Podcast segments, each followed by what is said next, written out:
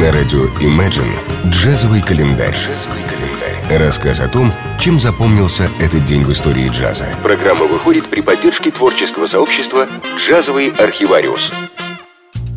7 ноября 1922 года в Новом Орлеане в семье офицера полиции родился трубач Эл Хирт по прозвищу Джамба. В возрасте 16 лет он начал профессионально играть в юниорской группе полиции. В 1940 году Эл Хирт отправился в Цинциннати, чтобы учиться в консерватории. По возвращении из армии он сотрудничал с оркестрами Томми и Джимми Дорси, а также Бенни Гудмана.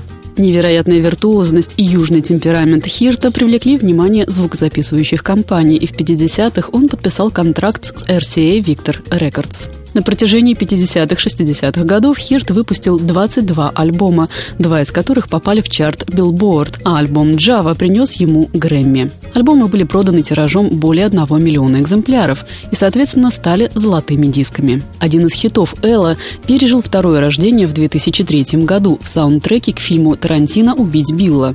Вы наверняка вспомните пьесу «Зеленый шершень» Грин Хорнет. Ее неистовый мотив очень схож с пьесой римского Корсакова «Полет шмеля» и служит блестящим примером владения инструментом. В 1962 году Хирт открыл собственный джаз-клуб на Бурбон-стрит во французском квартале Нового Орлеана, который просуществовал более 20 лет. В 1987 году Хирт сыграл соло «Аве Мария» для Папы Римского Иоанна Павла II, посетившего Новый Орлеан. Великий трубач и бенд-лидер Эл Хирт был введен в зал славы музыки штата Луизиана в ноябре 2009 года.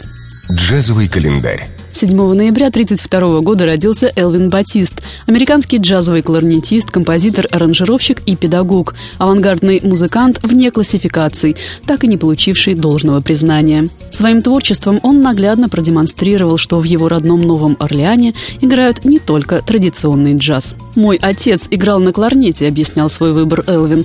«Он был другом детства великого Эдмонда Холла и поклонником Бенни Гудмана. Я не был заинтересован в изучении музыки до тех пор, пока он не купил мне кларнет и не дал послушать пьесу Чарли Паркера «Now is the time». А ее тогда можно было найти только в двух магазинах во всем Новом Орлеане. Таким образом, я и проникся уважением к джазу. Элвин выступал с барабанщиком Эдом Блэквеллом в 1956 году с Арнетом Колманом в Лос-Анджелесе.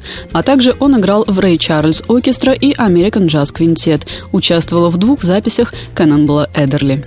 Джазовый календарь. 7 ноября 1956 года на студии Руди Ван Гелдера записал свой второй альбом «Джазовый трубач» Ли Морган. Эта работа – одна из самых ранних записей Моргана. Первоначально она была запланирована как лидерская сессия саксофониста Хэнка Мобли.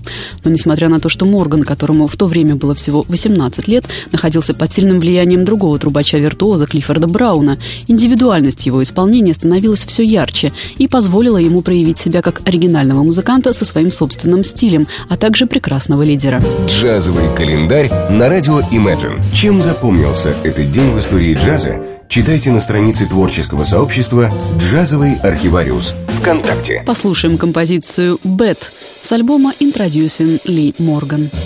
Thank